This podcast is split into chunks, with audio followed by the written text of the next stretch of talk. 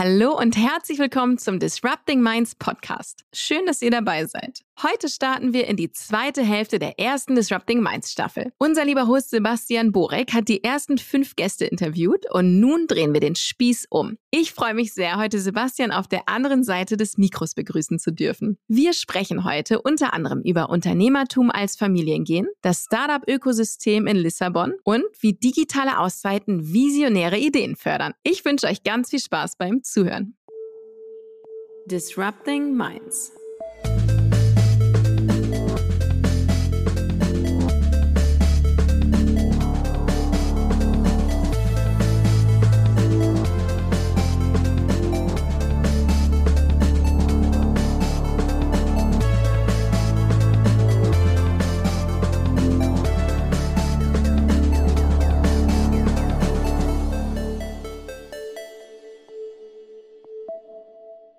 Hi Sebastian, wie schön, dass du heute mein erster Gast bist. Hallo Sandra, ich freue mich auch total mit dir heute zu sprechen. Wie angekündigt, haben wir unsere erste Staffel gesplittet. Du hast die ersten fünf wunderbaren Gespräche äh, geführt und ich starte heute den zweiten Teil mit dir als ersten Gast. Freue ich mich mega drauf. Ich auch, total. Wir, wir tauschen gerade die Stühle und ich muss sagen, ich bin mal gespannt, wo ich mich wohler fühle, aber ich bin total eigentlich ganz, ganz froh, jetzt äh, auch mal Fragen beantworten zu dürfen, anstatt immer zu fragen. sehr gut, sehr gut. Du, und du kommst natürlich auch um keine Frage drum herum. Deshalb ähm, erstmal äh, mit der most basic Frage, bevor es losgeht. Erzähl doch nochmal selbst, wer bist du und was machst du? Hm, ist eine, ist eine gute Frage. Ich, ist eine sehr gute Frage. Äh, ich versuche die mal so ganz knapp zu machen. Am liebsten wäre ich so, ich wäre Mathematiklehrer. Dann könnte, dann wär, wären eigentlich alle Fragen äh, beantwortet. Aber ich habe einen sehr vielseitigen Hintergrund. Ähm, das heißt, ich bin in, in meiner, meiner beruflichen Laufbahn und meinem Leben immer Unternehmer gewesen und habe alles mögliche Unternehmerische gemacht und mich haben immer neue Dinge interessiert. Deswegen bin ich von einer Berufsgruppe oder einer Industrie in die andere ge, ge, gesprungen, weil es mich unglaublich immer reizt, neue Dinge kennenzulernen. Und äh, immer wenn ich eine Sache verstanden habe und die mich langweilt, dann muss ich was Neues machen. Ähm, aber ich, äh, ich bin, äh, habe mehrere Firmen äh, gegründet, also ausprobiert, einige erfolgreich, viele nicht erfolgreich, aber ich glaube, da habe ich am meisten gelernt. Ähm, habe zuletzt ähm, in ähm, Bielefeld, das ist so ein bisschen, wo ich viel der Dinge, die ich davor gemacht habe, zusammenbringen könnte, die Founders Foundation gegründet, ähm, eine Plattform für Unternehmer weil es mir unglaublich viel Spaß macht, äh, auch Unternehmern, die noch am Anfang sind, zu unterstützen und zu helfen, weil ich glaube, Unternehmertum ist einfach eine spannende ähm, Disziplin. Und äh, bin jetzt ähm, nach ähm, sechs Jahren ähm, nach äh, Portugal äh, gegangen, um eben auch ein neues Land kennenzulernen und mich komplett in die ähm, ja in das Web 3 zu stürzen. Nach Web 1 gab es ja erst Web 2 und jetzt kommt das Web 3, was immer noch erst eine Vision ist und eine Hülle.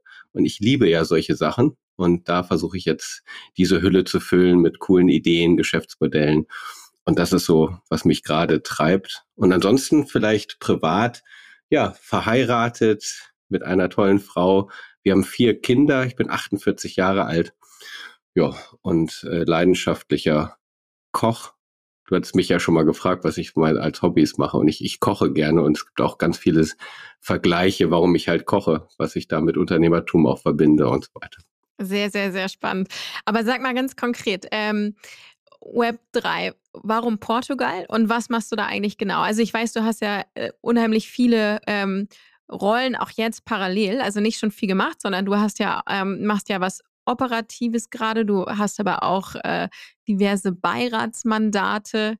Ähm, äh, was sind so die größten Projekte, die du gerade hast? Und, äh, und genau, Web 3.0 bin ich auch nochmal gespannt oder sind wir wahrscheinlich alle gespannt äh, zu erfahren, was du da genau treibst.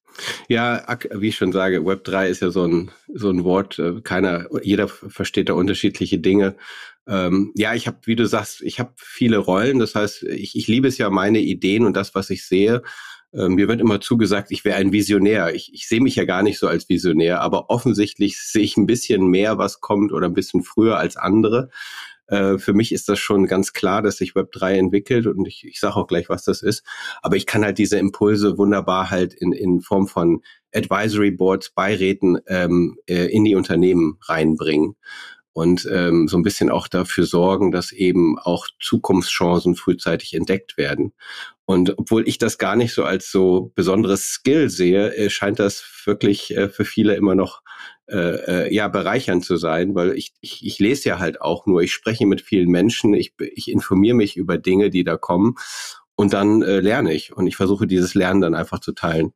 Und ähm, ja, was, was mache ich? Was ist dieses Web 3? Ähm, ich war im Web 1 in New York in den 90ern, ähm, habe dort äh, knapp sechs Jahre gelebt und war wirklich dabei, als E-Mail eingeführt worden ist.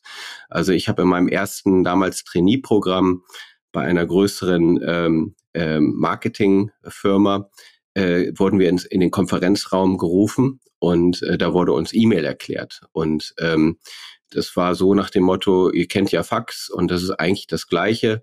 Ähm, bloß jetzt kann man das alles äh, hier direkt eingeben. Man gibt da den Namen oben rein und dann schreibt man was und guckt mal alle bitte zu. Jetzt drücke ich Send und ta ta ta.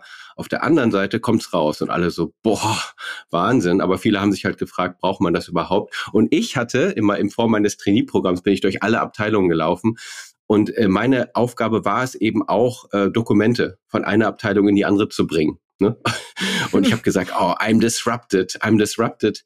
Und ähm, naja, aber ich habe das noch er erkannt, wie technisch das damals war, wie viele Visionen es gab, was man theoretisch mit dem World Wide Web, dem Information Super Data Highway machen konnte. Und so ähnlich sehe ich das jetzt, überspringe ich mal Web 2.0, was letztendlich äh, im Grunde das Internet war, aber mit der Beteiligung der Nutzer. Man hat Fotos auf hochgeladen, äh, Musik geshared und das ganze Social Media hat eigentlich die Web 2.0 nochmal hervorgebracht. Ich erinnere mich noch, als damals dann gab's Webseiten Web 2.0 und was passiert jetzt in Web 2.0 und es geht wieder das gleiche los in Web 3.0 und was ist es im Endeffekt mittels der Blockchain-Technologie ist es jetzt möglich, sicher und, und nicht hackbar äh, Werte, wie zum Beispiel Geld, von einem Computer zum anderen zu übertragen, ohne dass es Menschen dazwischen braucht oder Institutionen. Wenn man beispielsweise PayPal ähm, nutzt, dann nutzt man quasi eine, sage ich mal, User Interface, was im Web ist, aber dann geht es ganz klassisch über die traditionellen, manchmal sieben Intermediäre und dann kommt das Geld auf der anderen Seite an. Im äh, mit der Blockchain kann das ganze Internet äh, in, ein, in ein Netzwerk transformiert werden, was Asset, also Werte überträgt. Und das ist eine nochmal eine wirklich bedeutende Automatisierung und Digitalisierungsstufe. Ähm, und das wird das eigentlich, äh, das Web nochmal komplett verändern. Und ja, da habe ich mich äh, drauf fokussiert. Ich bin glücklicherweise, weil ich sehr viel mit jungen und Unternehmern und Unternehmerinnen gearbeitet habe und mich frühzeitig mit Technologien immer auseinandersetzen musste. Wenn wir Firmen unterstützt haben, Gründer unterstützt haben, dann war immer äh, das erste, ich musste mich ja selbst erstmal in die Sachen reindenken. Und wir haben sehr viel Deep Tech gemacht. Und ja, darüber bin ich halt glücklicherweise so vor sechs Jahren schon oder sieben Jahren in diesen Bereich gekommen und habe sukzessive mich damit beschäftigt. Und ähm, dann wurde mir klar, dass äh, das wieder eine neue Entwicklung ist. Und in diesem Bereich ähm, mache ich letztendlich zwei Dinge. Das erste ist, dass ich ähm, ähm, äh, Family Offices, also ähm, Personen, die Lust haben, in diesen Bereich zu investieren, dass wir die unterstützen, die richtigen Technologien rauszusuchen. Ähm, und das Zweite ist, was äh, perspektivisch ist, ich möchte hier in diesem Ökosystem in Lissabon wo unglaublich viele Talente aus aller Welt in, aus diesem Bereich gerade hierher kommen. Es ist quasi ein ganzer Run. Ich habe das Gefühl, ganz die ganze Welt, äh, die ganze Tech-Szene kommt hierher. Ähm, auch hier wieder Plattformen bauen, um halt auch wieder Geschäfte aufzubauen in dem Bereich und vor allen Dingen eben diesen vielen Talenten die Möglichkeiten zu geben, im Web 3 mittels der Blockchain-Technologie tolle Geschäfte aufzubauen, die wirklich einen Impact haben, die die Welt verbessern, die einfach äh, Probleme lösen. Und äh, das ist noch ganz am Anfang. Und ich glaube, wenn wir den Podcast in fünf Jahren anhören, dann heißt es wieder, naja, der war wohl visionär. Aber visionär zu sein ist hart, weil ne, das, das ist die Anfangszeit ist immer zwar das Spannendste, aber die Credits gibt's erst später. Du total. Ähm, und äh, also wahnsinnig, wahnsinnig, wahnsinnig spannend. Ich würde auch gleich gerne nochmal mit dir über das ähm, Startup-Ökosystem in Lissabon sprechen, aber ähm, äh, total äh, verstanden, was dich treibt. Und das bedeutet also, du berätst Unternehmen ähm, in, in diesem für dieses äh, Thema im Prinzip, oder? Ja, also das ist so ein bisschen, äh, ich glaube, in meinem Beiratsfunktion ähm, äh, bin ich derjenige, der dann so ein bisschen beratend tätig ist. Ich, äh, ich habe aktuell ähm, ein Projekt, was ich äh, begleite, was, ähm, was mich auch sehr reizt, ähm, ist ähm, die Dieter Schwarz Stiftung zu unterstützen im Aufbau eines großen, sage ich mal, äh, Technologieparks für künstliche Intelligenz. Ähm, wow. Das ist ein Projekt, Projekt in Heilbronn. Das ist so ein bisschen, das ist so für mich mein Zwischenschritt gewesen, als ich aus der Founders Foundation rausgekommen bin. Äh, ich kannte die schon. Ich fand, was die gemacht haben, ist echt faszinierend. Also jeder, der ähm, ich habe ja früher sehr gerne auch mal für Bielefeld äh, geworben und was wir da mit der Founders Foundation im Startup-Ökosystem aufgebaut haben oder der Hinterland of Things Conference, mhm. das ist wirklich toll. Aber was beispielsweise auch die Schwarz Stiftung in Heilbronn äh, macht, einen ganzen Bildungscampus aufzubauen und äh, ganz tolle äh, Institute aus aller Welt dorthin zu holen und, äh, und alles dem Thema Bildung zu widmen. Und jetzt gemeinsam mit dem Land Baden-Württemberg ähm, ein, ein wirklich gigantisches Projekt äh, zu entwickeln. Auf, auf 25 Hektar wird, wird dort eine Zukunftsstadt entstehen, äh, wo Technologie den Menschen nahegebracht wird, wo Forscher forschen können, Industrie und Forscher zusammen Dinge entwickeln, wo man quasi die Vorteile der künstlichen Intelligenz nutzen und sehen kann. Das ist zum Beispiel ein Projekt, was ich äh, geholfen habe, jetzt am Anfang mit, mit aufzubauen äh, was ich gerade noch etwas begleite. Also immer da, wo etwas entsteht, liebe ich es, mich, mich einfach einzusetzen. Ähm, hier in Portugal, da hatte ich noch nicht die Zeit, weil, wie schon gesagt, der Tag hat nur 24 Stunden. Aber ich bin schon rumgegangen und bin in meiner Entdeckungsphase. Das heißt, ich gucke mir die Institutionen an, was es gibt. Es gibt Startup Lisboa, es gibt ein, äh, es gibt die, die, die Factory, die es auch in Berlin gibt, ist hier aufgebaut worden. Es gibt die ersten Web 3, 3 Summits, die, ähm, äh, die ersten Founders Roundtables, die VC Roundtables, äh, bei denen ich bin. Ich treffe Gründer und so Stück für Stück fügen sich so die Teilchen und ähm, ich glaube, dass äh, im nächsten Jahr da so die ersten Sachen entstehen. Ähm, ich unterstütze beispielsweise auch eine Organisation in Deutschland, in Essen, von der RAK-Stiftung, die heißt BRIC. Ähm, also sehr ähnlich wie die Founders Foundation, nur globaler mhm. aufgestellt ähm, die auch sich äh, einfach äh, Techno Industrie und ähm, Startups vernetzen wollen, die äh, Gründerinnen und Gründern helfen, sozusagen ihre Projekte zu skalieren die haben sehr starken Fokus auf das Thema, ähm, äh, sage sag ich mal, ESG, auf das Thema Energy, Livable City ist, ist so eins der Themen, die machen tolle Sprints, haben coole Gründer, äh, sind auch gerade am Anfang. Also das erinnert mich sehr stark auch die, an die Zeit der Founders Foundation. Also ich komme da nicht so richtig raus. Äh, ich versuche immer da zu helfen, wo ich kann. Das Schöne ist, dass ich jetzt eben nicht in einer Organisation mehr bin, sondern dass ich äh, vielen helfen kann und ähm, dadurch sehe ich auch Synergien zwischen den Einzelnen. Und mal gucken, ob ich die Brücke auch nach Lissabon schlagen kann, weil hier gibt's tolle Tech-Talente. Und übrigens ist es der Bedarf, also die Menschen, die hier vor Ort sind, die haben eben nicht so viel Industrie. Die haben hier nicht äh, große mhm. Konzerne, die äh, tolle Karriereoptionen bieten. Ähm, und ähm, momentan ist es eigentlich eine tolle Möglichkeit zu sagen, dass Entrepreneurship in einem neuen Technologiewandel ein super Schritt ist, um auch das ganze Land weiterzuentwickeln. Total. Das heißt, da wäre auch dieses Thema, also äh, Gründungszentren und so äh, wahrscheinlich super, super spannend und würde auf äh, fruchtbaren Boden treffen, oder? Ja, absolut. Alles total. Also mhm. ich äh, sowohl, also die Organisationen, die ich gerade unterstütze und auch genannt habe und teilweise auch aufgebaut habe, die würden hätten hier in Portugal ist deutlich einfacher, weil äh, sowohl mhm. äh, BRIC äh, ist in Essen, die haben zwar einen globalen Fokus, aber sind erstmal verortet in Essen. Äh, die mhm. Founders Foundation ist in Bielefeld. Ja, äh, super. Äh, alles was, aber ist halt kein internationales Projekt. Und äh, auch Heilbronn äh, ist erstmal in Heilbronn. Aber um global und vernetzt etwas zu entwickeln, glaube ich, funktioniert es nur, wenn man eben auch in andere Ökosysteme geht. Bloß oft sind diese, ja, sind diese, sind diese Initiativen eben mit einem regionalen Fokus gestaltet oder ein, sage ich mal, ein ein Stifter möchte insbesondere seine Region unterstützen Äh, und ich glaube, der nächste Schritt ist, das zwar zu tun, aber eben andere Ökosysteme sehr, sehr, sehr gut anzubinden und dass man eben mehrere Dependancen in der ganzen Welt macht. Und ich glaube, äh, Brick ist, ist, ist dabei, sowas zu machen. Und mal gucken, ob wir da das eine oder andere dann zusammen machen können. Sehr spannend, Mann. Sebastian, was für ein bunter Strauß äh, an Themen, der dein, äh, dein Leben füllt. Du bist ja, du hast ja gerade gesagt, du bist ein Visionär oder wirst von vielen so bezeichnet. Äh, deswegen passt du natürlich auch so wunderbar zu Disrupting Minds ähm, und bist ein gefragter Speaker. Sag mal, äh, eine Frage, die du ja den bisherigen Gästen gestellt hast, stelle ich dir natürlich auch. Was war eigentlich dein aufregendster Bühnenmoment? Ja, stimmt. Ich habe tatsächlich heute Morgen, als ich aufgewacht bin und dachte, wir haben heute unseren Podcast, habe ich gesagt, die Frage kommt und habe echt mal ein bisschen drüber nachgedacht. So, ja. ich habe, also ich habe, also ähm, ich kann nur sagen, was so für mich die schönsten Bühnenmomente war. Und ich habe ja vor fünf oder vor sechs Jahren die Hinterland äh, äh mit ins Leben gerufen und habe mich da engagiert, eben diese Konferenz aus dem Nix aufzubauen. Und da habe ich ganz viele schlaflose Nächte gehabt. Und es war hat, äh, ich wollte erstmal die besten, interessantesten Speaker aus aller Welt äh, nach Bielefeld holen. Und da habe ich mir hohe Ambitionen gesetzt. Ähm, es war natürlich Elon Musk war auf der Liste.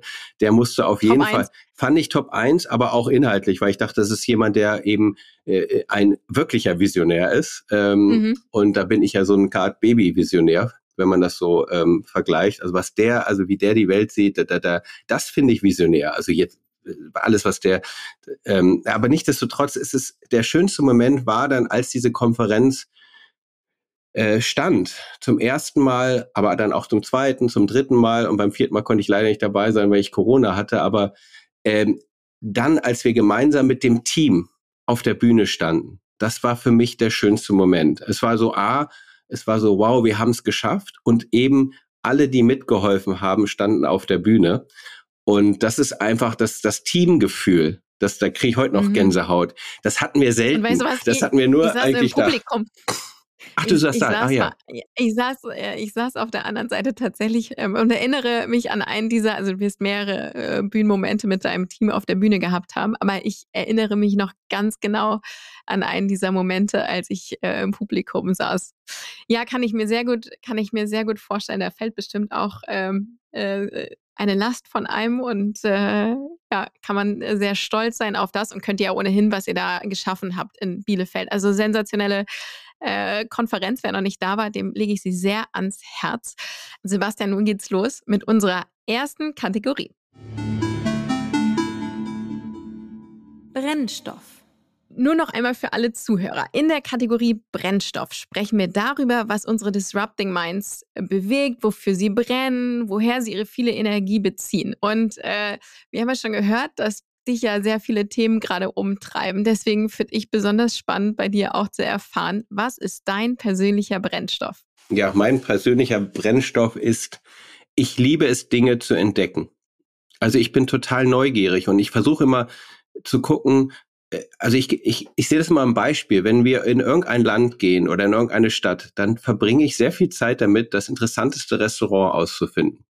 Wo ich eben eine gute Mischung von ähm, natürlich gutem Essen habe, aber authentischer äh, Küche und äh, eben auch ein bisschen abseits des Mainstreams. Also das ist, ich, ich habe da so mittlerweile auch so ein paar Techniken entwickelt, wie ich sozusagen erstmal anfange und dann welche Leute ich frage, damit ich dann wirklich äh, in, in, in sage ich mal, Restaurants gehen kann, die so abseits vom Mainstream sind. Und das, also das Entdecken macht mir schon immer Spaß.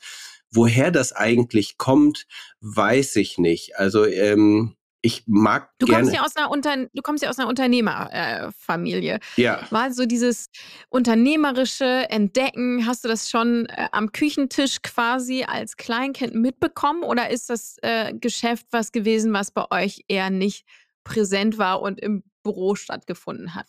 Naja, also bei uns war äh, Unternehmer und Unternehmerfamilie äh, extrem präsent. Aber was ich auch gelernt habe, also es war immer die Bedeutung und die Verantwortung eines Unternehmer, äh, eines Unternehmers wurde uns Kindern immer, immer sozusagen am, am äh, am Frühstückstisch, Mittagstisch, Abendbrot immer erzählt, wenn es wie schwer mhm. es ist und wie, wie schwierig Sachen sind und was es eigentlich bedeutet.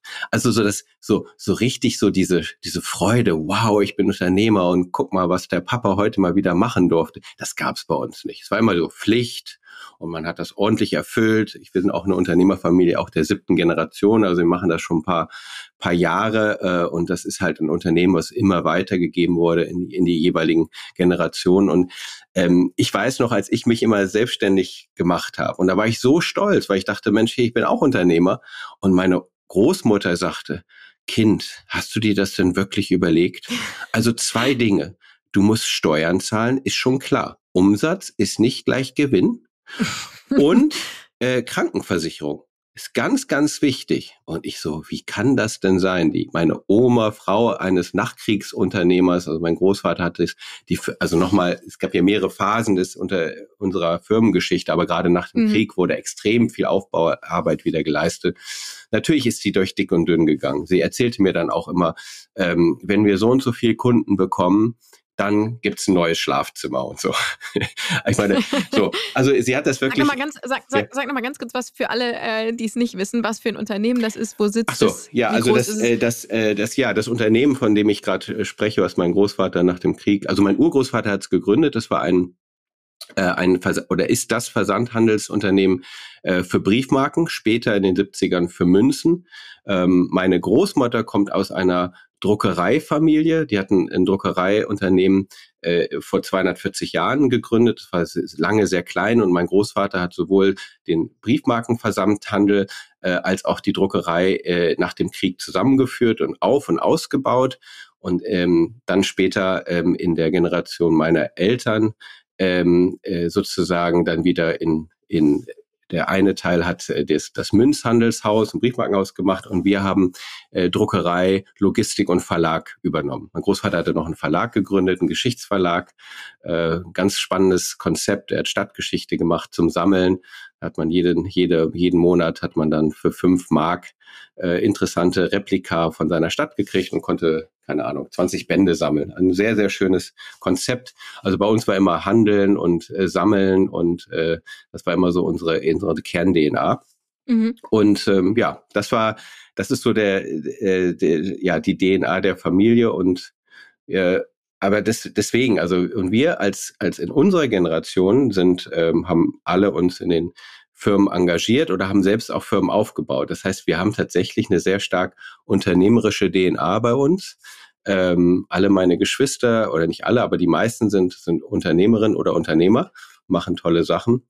Aber äh, weil du nochmal fragtest, äh, ich, ich muss sagen, so richtig inspiriert von Unternehmertum wurde ich jetzt nicht. Es war mehr so, so, hey, ich kann, ich bin auch Unternehmer. Mhm. Und ich mhm. hatte manchmal auch das Gefühl, dass ich, also es hört sich doof an, aber ich bin halt so ein Aufbauunternehmer. Ich finde, ich liebe Dinge aufzubauen und zu entwickeln. Also ich wäre so eher so wie mein Großvater nach dem Krieg gewesen.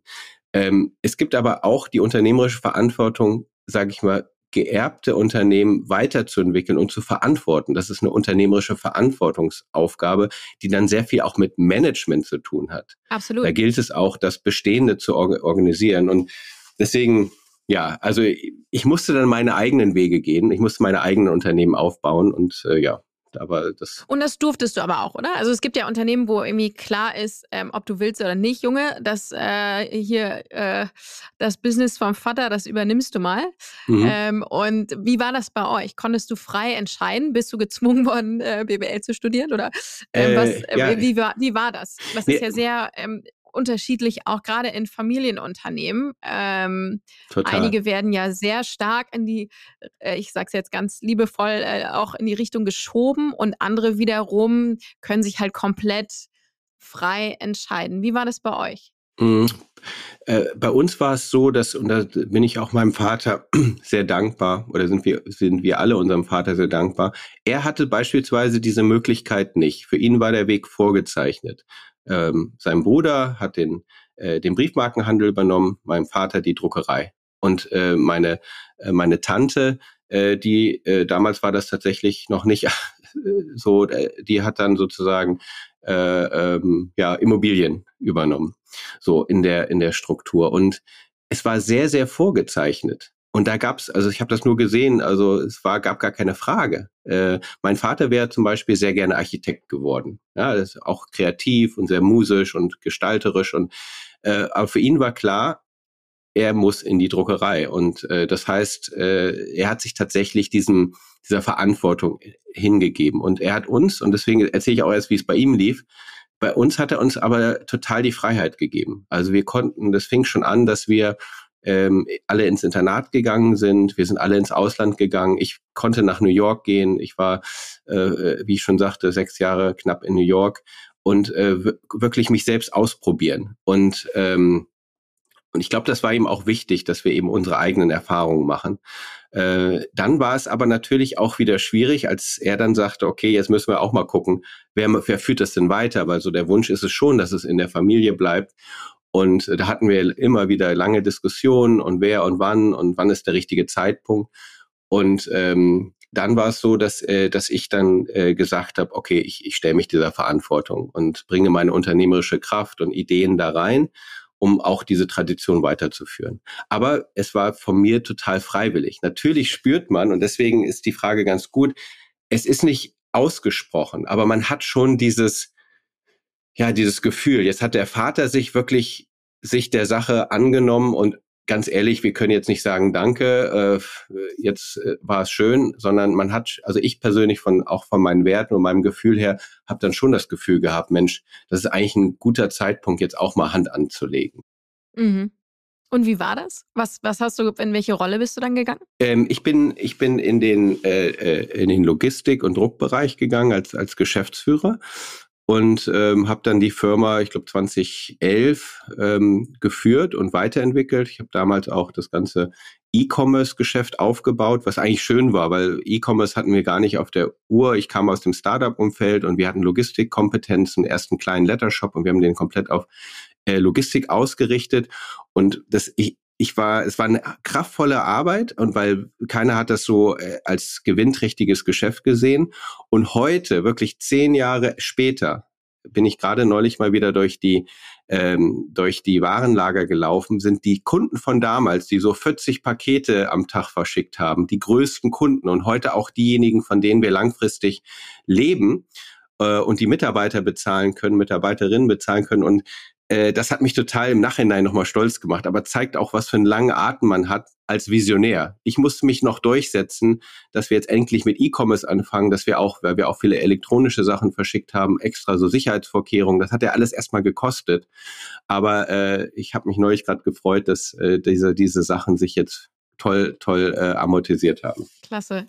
Sag mal nochmal, um auf das Thema äh, Visionär äh, zu kommen. Ähm, immer neue Sachen machen. Wer war denn in, auch schon vielleicht in deiner Kindheit oder in jungen Berufsjahren da dein größtes Vorbild? Woher hast du diese Inspiration überhaupt gezogen und gesagt, ich, äh, also auch diesen inneren Drive entwickelt, immer was Neues machen zu wollen? Ja, das äh, ist, ist, eine, ist eine gute Frage hinsichtlich so Vorbildern. Ähm, ich hatte gar nicht so Menschen als Vorbilder, sondern immer so Ideen, äh, wie Dinge sein könnten, die haben mich getrieben. Es hab, ich habe immer so interessante, also ich habe schon gerne immer so Biografien gelesen, Unternehmerbiografien lese ich heute noch gerne. Und äh, ich versuche dann immer rauszufinden, was hat die getrieben und was waren eigentlich die, der Drive und der Purpose dahinter.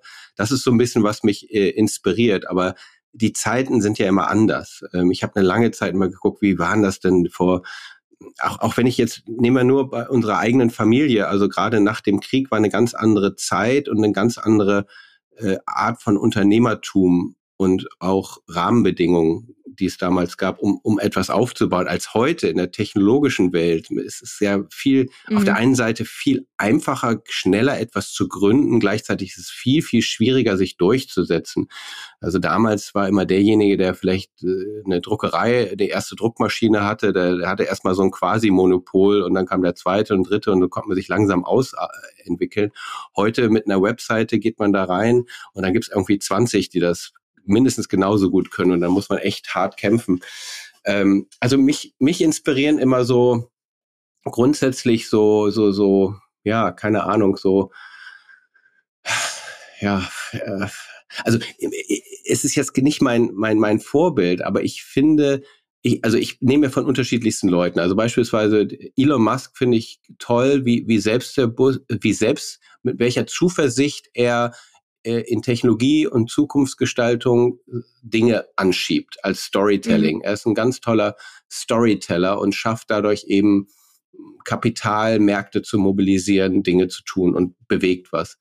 Ähm, es gibt dann wieder Menschen wie, wie, wie, wie, wie Gandhi oder sowas, die unglaublich tolle Werte haben, die eben schaffen, durch Ruhe und Konsistenz und Bescheidenheit eben auch Menschen zu bewegen. Äh, dann gibt's faszinierende crazy Professoren, äh, Technologists, die fast dem Wahnsinn sind, die aber auch wieder genial sind. Und so gibt's halt immer unterschiedliche Facetten die mich alle irgendwie so ja beeinflussen. Aber ich habe tatsächlich nicht dieses eine Role Model. Ähm, okay. Fällt mir jetzt gerade nicht ein. Mo nee, muss man ja auch nicht haben, wenn man sich, ich finde auch gerade, wenn man sich für viele unterschiedliche Themen interessiert, ähm, interessiert man sich ja wahrscheinlich auch für unterschiedliche ähm, Typen und, und äh, ist äh, jetzt nicht nur so von einem Role Model inspiriert. Also kann ich total, kann ich total nachvollziehen. Und sag mal, mich interessiert noch eine, was ganz Persönliches. Du machst ja wahnsinnig viel, hast vier Kinder, äh, pendelst wahrscheinlich dann jetzt auch zwischen äh, Portugal und Deutschland noch manchmal hin und her. Also du brauchst wahrscheinlich viel Energie. Woher kriegst du die denn eigentlich? Wie schaltest du mal ab? Ja, das, Hast du eine Me-Time? Hast du Rituale? Was, was machst du? Du wirkst immer frisch, fröhlich, ausgeschlafen. Wie kriegst du das hin? Das ist, eine, ist ein schönes Thema, weil also erstens äh, suche, also es, es strapaziert, also ich, ich gebe sehr, sehr viel Energie ab und ich sammle aktuell immer noch zu wenig, weil ich äh, so viele äh, Dinge mache und anschiebe ähm, und dass ich genau gucken muss, wie organisiere ich das, dass ich eben diesen Marathon auch schaffe, dass ich nicht nur Sprint mache. Momentan bin ich gerade im Sprintmodus. Wir sind nach Portugal gegangen. Mhm. Ich habe viele Aufgaben ähm, ähm, an mich genommen und äh, bin dabei, das alles aufzu äh, aufzubauen. Und ne, mit vier Kindern, ähm, das darf man nicht vergessen, äh, die, die haben auch äh, große Bedürfnisse, gerade, gerade wenn man in ein anderes Land geht, die müssen auch gut ankommen. Und das war natürlich am, also ich muss wirklich sagen, die Anfangszeit mit diesen vielen Projekten, über die ich gerade geredet mhm. habe, aber das ist ja nur ein Teil von mir, äh, sondern die ganze Familie, bis die, die Kinder dann äh, jeder Einzelne in, in der Schule ankommen, mit den neue Freunde findet, das ganze, äh, sage ich mal, Aktivitäten organisiert werden, die Schulbücher ge gemacht werden und so weiter. Es sind so viele administrative Sachen auch, ähm, die auch sehr viel Energie fressen. Mit den Kindern ist es teilweise sehr schön, ähm, ähm, aber es ist halt auch, braucht Energie. Und ähm, wo kriege ich Energie? Also ich hab, mach folgendes, ich gehe dann, ich war neulich auch gerade wieder wandern. Das heißt, wenn ich dann alleine bin, ohne Handy äh, und laufe, einfach laufe durch die Natur. Mhm. Das ist die ersten ein, zwei Tage anstrengend, gerade wenn es ziemlich heiß ist, aber dann komme ich in so einen Flow. Und dann, das, da sammle ich sehr viel Energie und kann diese vielen Ideen auch, auch ein bisschen strukturieren und mal zu überlegen, mhm. was ist jetzt wirklich wichtig und was mache ich und was mache ich auch nicht. Und ähm, das ist das eine. Das zweite ist tatsächlich Sport. Ähm, ich habe jetzt wieder angefangen, also regelmäßig Sport zu machen. Ähm, und was machst du? Ähm, ich mache, äh, ich habe mir da mein Peloton-Bike mitgenommen Ah, ja. Ähm, auch Super. wenn es sich hier anbietet. Natürlich ist hier das Meer und man kann hier am Strand joggen und das äh, äh am Ende ist es für mich das einfachste aufs Peloton-Bike. Ich habe da meine Trainer und ich äh, mache da mein Programm und dann fühle ich mich schon mal fit. Und das, das tut mir wirklich gut. Ähm, wo ich übrigens auch Energie bekomme, was für andere eben auch eher ein Energiedrainer ist, ich liebe es, Menschen kennenzulernen und ich gucke ganz genau darauf, ähm, welche Menschen geben mir persönlich auch Energie. Das ist, ist einfach nach einem Gespräch, fühle ich mich dann besser. Zum Beispiel, wenn wir beide mhm. sprechen, da freue ich mich jedes Mal ja. drüber. Ja, und das ist dann eine Aktivität. Aber wenn ich jetzt einen, zwei, einen Podcast machen würde mit jemandem, es gibt auch Menschen, die ziehen mir Energie, aus welchem Grund auch immer, dann, dann würde ich gucken, dass ich das eben äh, dann, äh, dann langfristig eben nicht mache. Und ich liebe es zum Beispiel, Dinge zu entdecken. Ne? Ich gehe dann raus, ich fahre dann, ich habe mir jetzt eine kleine Vespa gekauft, ich fahre über die Dörfer, ich, ich entdecke wieder neue coole Restaurants und dann hole ich meine Freunde dahin und wir gehen dann was essen und das, das gibt mir sehr viel Energie. Auch diese vielen Menschen. Ich habe jetzt ein ganz tolles Büro jetzt, ähm, äh, Gemeinschaft äh, mit Unternehmern aus aller Welt. Wir haben so ein äh, tolles Büro da gemeinsam gemietet und das ist einfach toll, mit denen zusammen zu sein und über deren Geschäfte zu erfahren. Das gibt mir mhm. wirklich alles Energie. Ähm, Großartig. Ja, ich kann das kann ich total nachvollziehen äh, und mach, äh, habe gedanklich gerade ganz, ganz viele Haken gemacht. Sebastian, wir kommen zu unserer nächsten Kategorie. Disruption. Disruption ist ja ein sehr großes Feld. Jeder interpretiert es anders. Einige können es auch schon nicht mehr äh, hören, weil es natürlich so ein bisschen inflationär auch genutzt ist. Aber für einen Disrupting Minds Podcast war das natürlich eine No-Brainer-Kategorie. Ähm, wir sind schon ein bisschen vorangeschritten in unserer Zeit, aber ähm, ich möchte unbedingt wissen, woran du als erstes denkst, wenn du den Begriff hörst. Ja, bei, bei einem Disruption denke ich gerade die Veränderung des ganzen Banksystems gerade. Das, das, das mhm. komplette mhm. Traditional Finance Banksystem schafft sich gerade komplett selbst ab. Also auf der einen Seite mit der gigantischen Inflation äh, ein, ein, ein, Märkte, die, wo so viele Intermediäre noch einfach Geld verdienen, ohne eigentlich einen riesen Wertbeitrag zu leisten, wo künstlich Geld aufgebläht wird und keiner weiß mehr, wer wem welches Geld leiht, wo Zentralbanken Geld drucken, wo Leute sich, also es ist ein, ein, ein, ein gigantisches, äh, äh, ein gigantischer Painpoint, würde man sagen. Und jetzt kommt die Blockchain und die räumt so radikal damit auf. Natürlich wollen die das nicht und es wird ein langer Kampf und alle wollen sich nicht die Butter vom Brot nehmen lassen und die werden alles da tun. Aber die Disruption ist bitter notwendig, weil man kann gerade im Banking-Bereich, und der Banking-Bereich geht um, um Vertrauen. Und ich habe überhaupt gar kein Vertrauen mehr. Warum habe ich kein Vertrauen in die Banken? Weil es teilweise von Menschen gemacht wird oder Politik, die eben nicht äh, das klar und na, die würden immer sagen, wir machen das super vertrauensvoll und so weiter. Aber ich würde lieber einem Computercode vertrauen, den man einmal programmiert, wo man ganz klare Bedingungen macht. Und wenn die nicht eingehalten würdest, dann gibt es auch kein weiteres Geld. Punkt. Ja. Und äh, dann wissen alle, auf was sie sich einlassen können. Und gerade mit der Blockchain ist, wird das komplette tra traditionelle Finanzsystem digitalisiert. Und das ist die größte Disruption, die wir haben. Super spannend.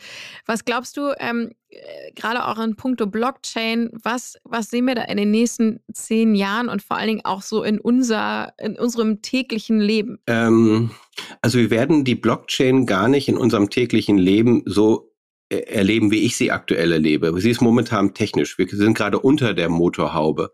Ich vergleiche das immer, wer am Anfang bei Web 1 dabei war, kennt noch HTML. Hyper mhm. äh, äh, Text Markup Language. Eigentlich die Sprache, die das Netz, die Dinge miteinander verknüpft. Immer wenn man auf einen Link knüpft, springt man auf eine andere Seite. Mhm. Ja, über HTML redet heute keiner.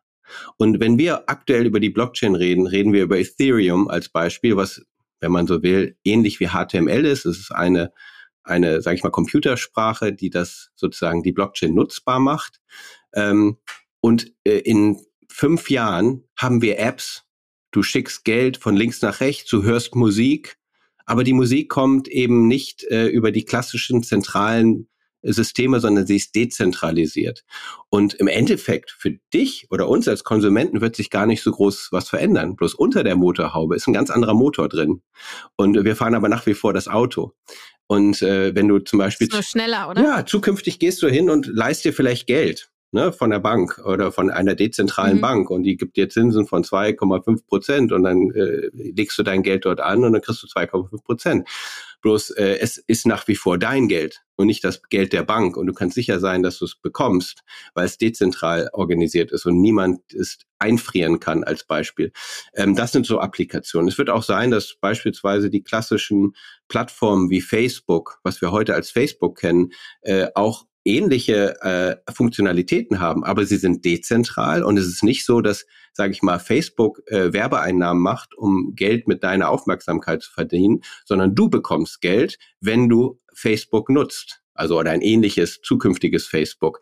Und alle, die dort äh, sich Mühe geben oder wir zum Beispiel, die jetzt einen Podcast entwickeln, wir kriegen danach einen Token oder eine Ausschüttung. Je mehr Leute das nutzen, desto mehr äh, kriegen wir dann äh, auch einen kleinen Gewinn zurück. Und das sind einfach, das ist das fundamental andere. Von den Applikationen wird das sehr, sehr ähnlich sein, was wir jetzt haben. Ähm, ähm, aber das, deswegen, wir, wir sind ja gerade und das in der technischen Variante und das ist, deswegen ist es so kompliziert und deswegen versteht es auch keiner. Aber in fünf Jahren äh, werden wir die ersten User Applications sehen. Und dann machen wir äh, spätestens, aber ich hoffe viel vorher, äh, den nächsten Podcast dazu. Thematisch sind wir eigentlich zumindest vom äh, Klang der nächsten Kategorie, äh, haben wir eine super Überleitung. Ja. Und zwar kommen wir jetzt zum nächsten Thema. Future. Future. Ähm, ja, die ganze Welt steht ja gerade gefühlt Kopf. Also äh, Klimakrise, äh, der Krieg, ähm, Corona, ja schon fast ein alter Hut, aber auch der nächste Herbst kommt, ähm, Riesenrückstand in der, in der Digitalisierung.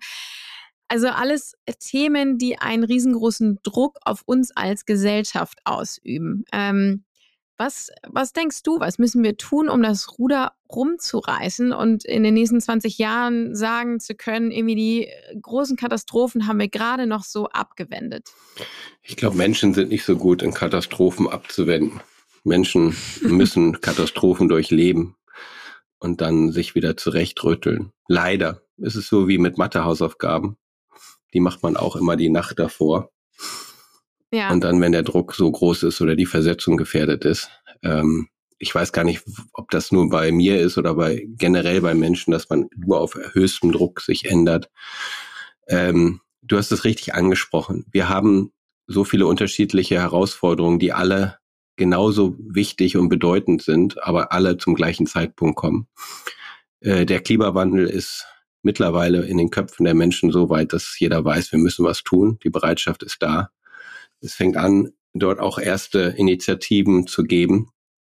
Aber das heißt ja nicht, dass äh, die Natur aufhört, sich zu verändern, weil sie ist natürlich belastet durch den zu hohen CO2-Ausstoß und äh, den zu reduzieren, diesen riesen Öltanker, diese wenige Grad, die es braucht zu erreichen, äh, bedeutet, dass die gesamte Welt zusammenhalten muss und eben das gemeinschaftlich lösen muss. Also es ist ein gigantisches Problem. Und ich hatte eigentlich gute Hoffnung, dass das der größte Painpoint ist, äh, unter dem wir uns dann jetzt auch vereinen können.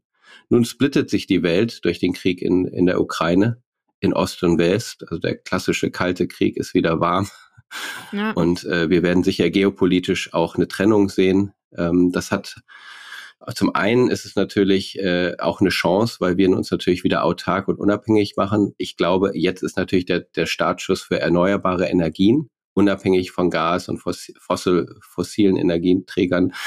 Ähm, das ist wieder eine Chance, aber in der Kürze der Zeit sind wir natürlich wieder ähm, gefordert. Jetzt will, werden wir die Kohlekraftwerke wieder mobilisieren. Ich weiß gar nicht, warum wir nicht die Atomkraftwerke mobilisieren. Ich fand es eigentlich toll, dass wir so den Ausstieg gewagt haben. Äh, aber damals habe ich das nicht ganzheitlich gesehen, weil um eine Energiewende zu machen, braucht man erstmal auch Energie.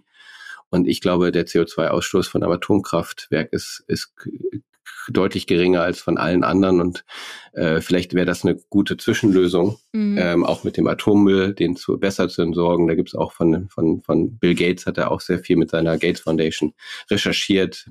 Ähm, ja, aber dann haben wir das, das, das, das schlimmste Thema. Äh, wir haben über die letzten Jahre seit der Bankenkrise im 2008 haben wir äh, Geld gedruckt, um eben den Schaden, den wir hätten damals ausbaden können, abzuwenden mit Corona haben wir das noch weiter extrapoliert und mittlerweile haben wir so einen gigantischen Schuldenberg und eine so groß, große Inflationsgefahr, dass wir in den nächsten, also eigentlich meine ich, wir sind schon in der Rezession, das dauert jetzt noch, bis sich das ähm, bis das klar wird, ähm, die Energiepreise.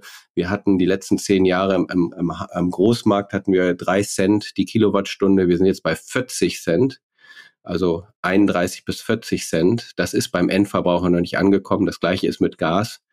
Ähm, die Leute gehen auf dem Zahnfleisch. Wir haben einen gigantischen Split zwischen Arm und Reich. Es wird genau die Ärmeren der Gesellschaft treffen.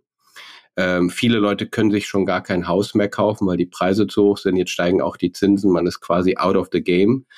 Ähm, und äh, die große ja, Gefahr. Auch, auch das ist ja ein riesen, Riesenthema, was, äh, was mit dem ganzen Immobilienmarkt passiert, auch wenn man äh, sich jetzt da die nächsten Jahre anguckt. Aber ja, sorry, nächste. Ähm. Nee, aber ich, es sind, es sind so einzelne Facetten. Und ähm, ich meine, wenn man das jetzt mal weiterdenkt, äh, es wird eine gigantische Inflation. Ich, wir sind jetzt bei neun mhm. Prozent. Mhm. Das ist so ein Index. In einigen Bereichen haben wir 20, 30 Prozent. Einige Lebensmittel haben sich verfünffacht.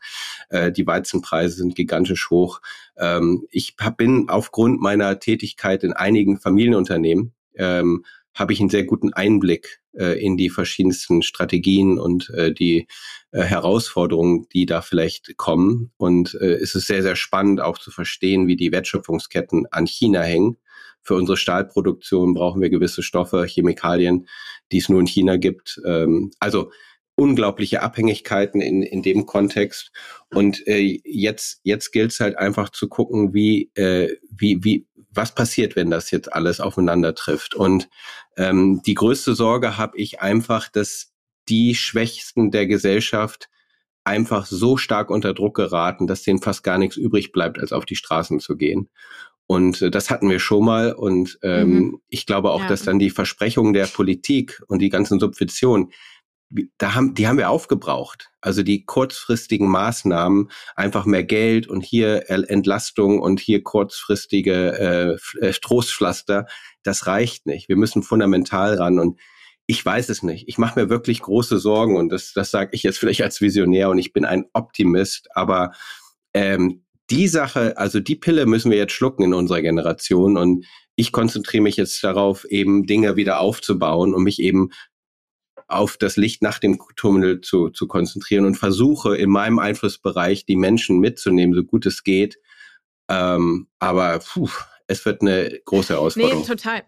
Auch was es für unsere Kinder am Ende bedeutet, ne? was die auch an finanziellen Lasten dann äh, zu tragen haben. Ja, aber du hast eigentlich, also äh, ist sehr schade, dass wir, dass wir leider langsam zum Schluss kommen müssen, ähm, weil das Thema ist natürlich so groß, dass wir noch zwei Stunden darüber reden können und eigentlich auch müssten. Aber ähm, ja, ich bin auch äh, eigentlich totale Optimistin, aber sehe doch auch mit großen Sorgen ähm, in die Zukunft gerade. Aber ja, schauen wir, was passiert. Ja. Sebastian, wir kommen ähm, zu einem etwas leichteren Thema jetzt. Okay. Und ich glaube, ich kann sagen, es ist unsere gemeinsame Lieblingskategorie, die jetzt kommt. Stimmt, aber ich äh, bin jetzt gespannt. Ich weiß nicht, was du dir ausgedacht hast, aber ich werde mal, ich werde mal ganz spontan antworten und dann vielleicht auch sagen, was, was mir da durch Sehr den Kopf gut. ging.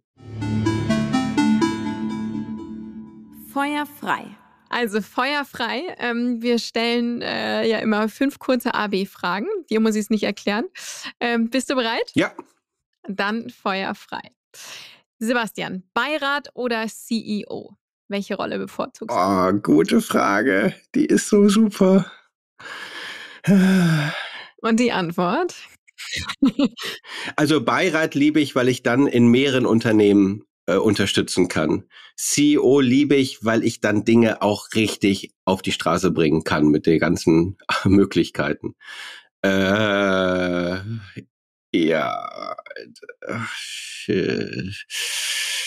Also wenn ich mich jetzt entscheiden müsste, es gibt nur für mich Beirat oder CEO und es gibt nur einen mhm. Beirat oder ein CEO, dann ja. würde ich auf jeden Fall CEO machen. Okay, cool. Bielefeld oder Lissabon? Äh, also äh, Lissabon. Aber nicht so, also ich habe, wir haben ja gerade drüber geredet, äh, was jetzt besser ist, wir haben mit den Kindern auch mal gesprochen und wie die das fühlen. Also ich muss, ich kann die Frage tatsächlich erst beantworten in einem Jahr, weil ich muss der Sache okay, noch ein bisschen cool. Zeit geben. Aber momentan ist Entdeckung Lissabon und Bielefeld ist Substanz und He Heimatgefühl. Sehr schön. Also in einem Jahr hast du gesagt, das ist, äh, finde ich, eine Verabredung zum nächsten Podcast. Absolut, sehr gerne. Wander- oder Strandurlaub? Wandern.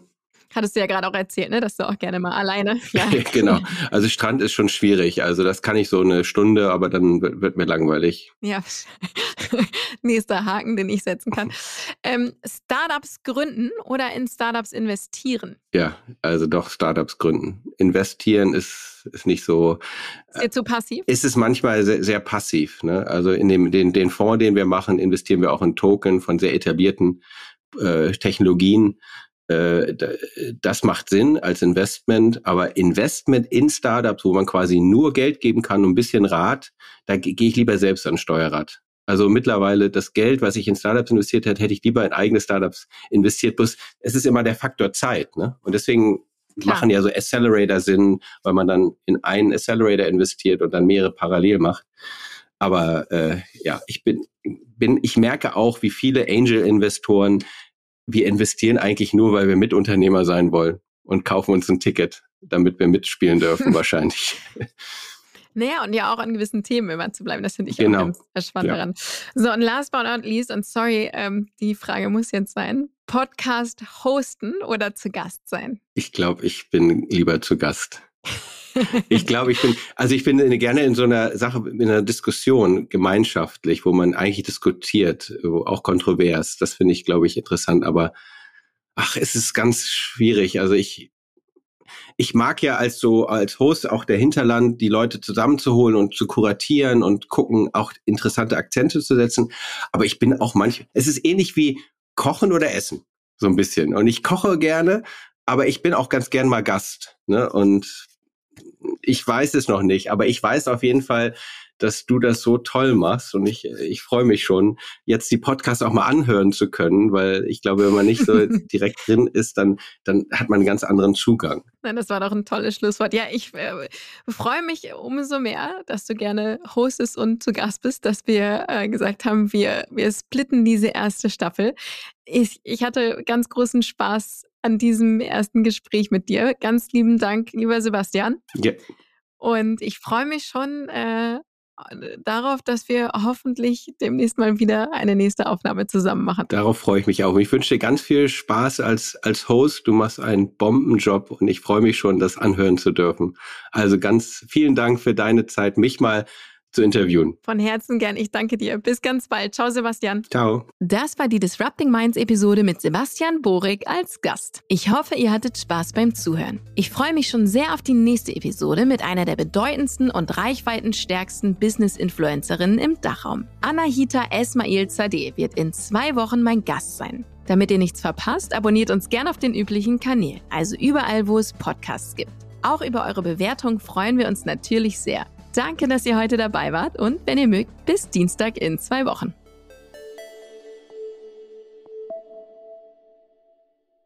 Dieser Podcast wird produziert von Podstars bei OMR.